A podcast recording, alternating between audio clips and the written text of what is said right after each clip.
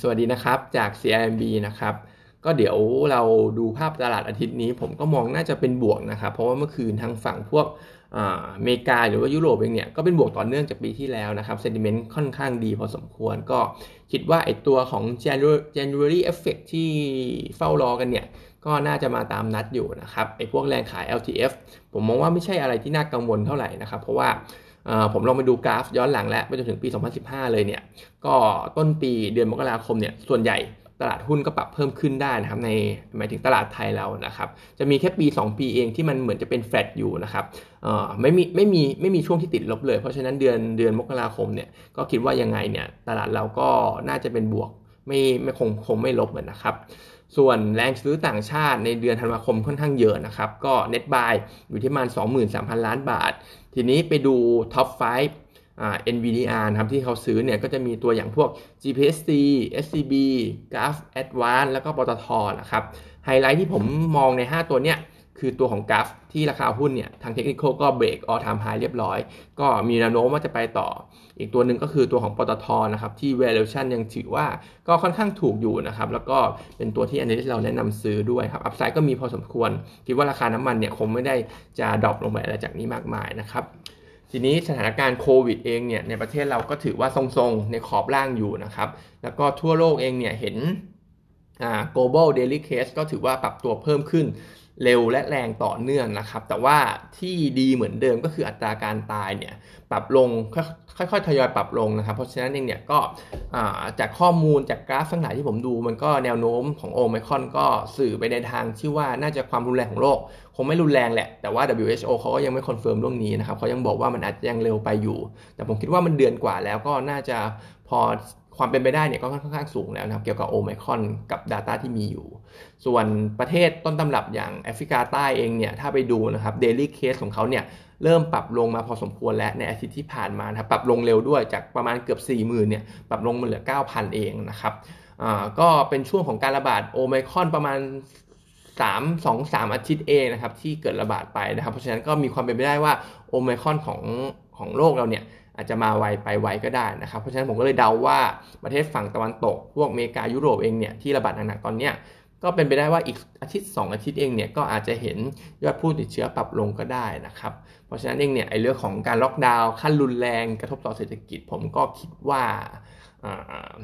โอ้ก็ก็ก็คิดว่าโอกาสเกิดน้อยกว่าการการล็อกดาวน์แบบปกติการล็อกดาวน์แบบขั้นรุนแรงเนี่ยคงคิดว่าโอกาสเกิดน้อยแล้วกันนะครับเอาเป็นอย่างนี้ดีกว่านะครับ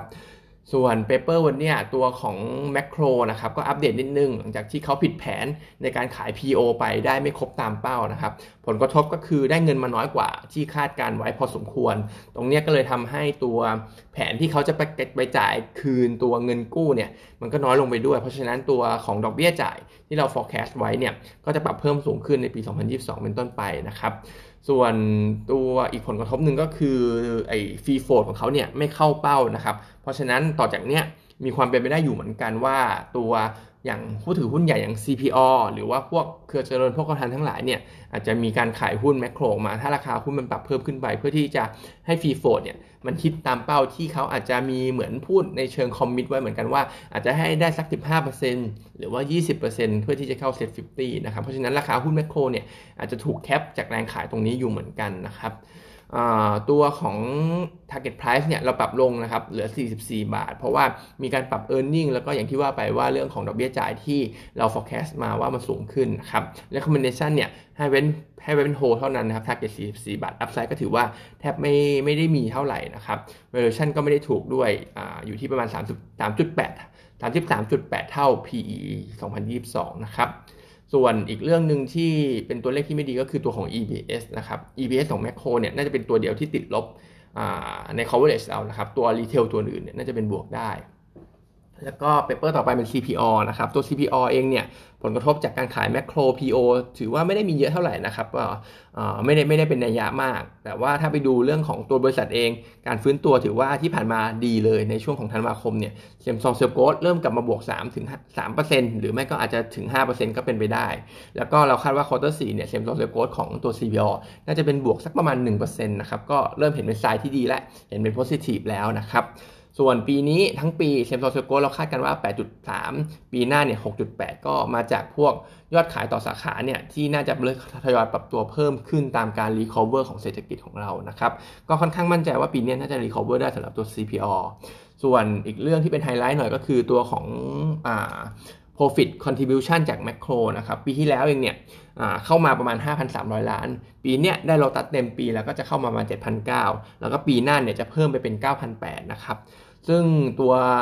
net profit contribution ที่มาจาก macro ในปี 2023 เป็นต้นไปเนี่ย มันจะเยอะกว่าดอกเบี้ยจ่ายสำหรับเงินกู้ที่เขากู้มาเพื่อซื้อ macro ตั้งแต่ปี 2013 นะครับ อันเนี้ยก็คือตั้งแต่เขากู้มาซื้อ macro เองเนี่ย